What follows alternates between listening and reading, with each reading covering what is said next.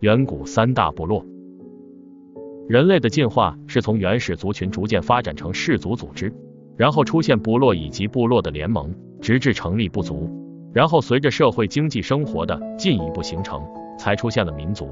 据我国古代传说，四五千年以前，在黄河流域、长江流域曾居住着许多部落和部落联盟，这些部落大致可分为华夏、东夷和三苗三大集团。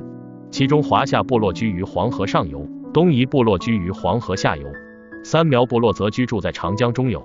各部落间各自生活在自己的地域，和平共处，但也有冲突，并因此不断发生战争。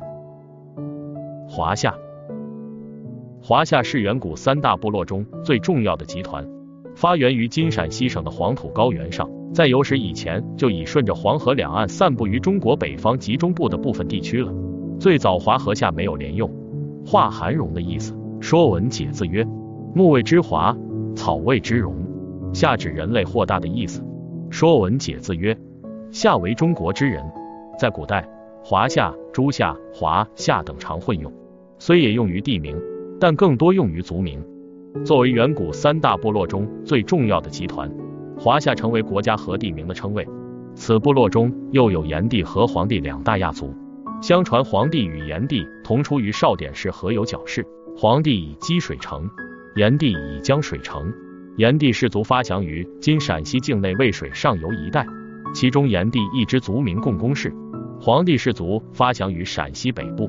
两个氏族世代有婚姻关系，并结成部落联盟，由黄河流域向南方发展，并与羌人、夷人、戎人、苗人、狄人等融合，奠定了华夏族基础，并经历了夏、商、周等历代，与更多的古代民族融合，形成了华夏民族。东夷，在华夏民族起源的时代，与炎黄部落联盟并居黄河流域的部落是东夷。对于东夷，礼记王志有东方曰夷，说文解字为夷，东方之人也。在远古传说时代，东夷环渤海而居，直至江淮。传说舜出于东夷，商的远古祖先也是东夷。东夷集团的组成比较复杂，较早的氏族有大号、少号、蚩尤。这一集团所居地域北自山东北部，全盛时达到山东北部全境，西至河南的极南部，南至安徽的中部，东至海。先秦时期则指居住于今山东半岛和淮河中下游的莱夷、盱夷、淮夷等。夏、商、周时代，东方有九夷之称，是许多东方族类相近的氏族部落的统称。秦汉以后，东夷指我国东北地区、朝鲜半岛以及日本国等地的族国。总体而言，古代传说中的东夷居住地域辽阔，约相当于今天的山东、江苏、安徽及河南中部以东广大地区，并较早与黄、炎部落联盟融合，成为华夏民族的一个组成部分。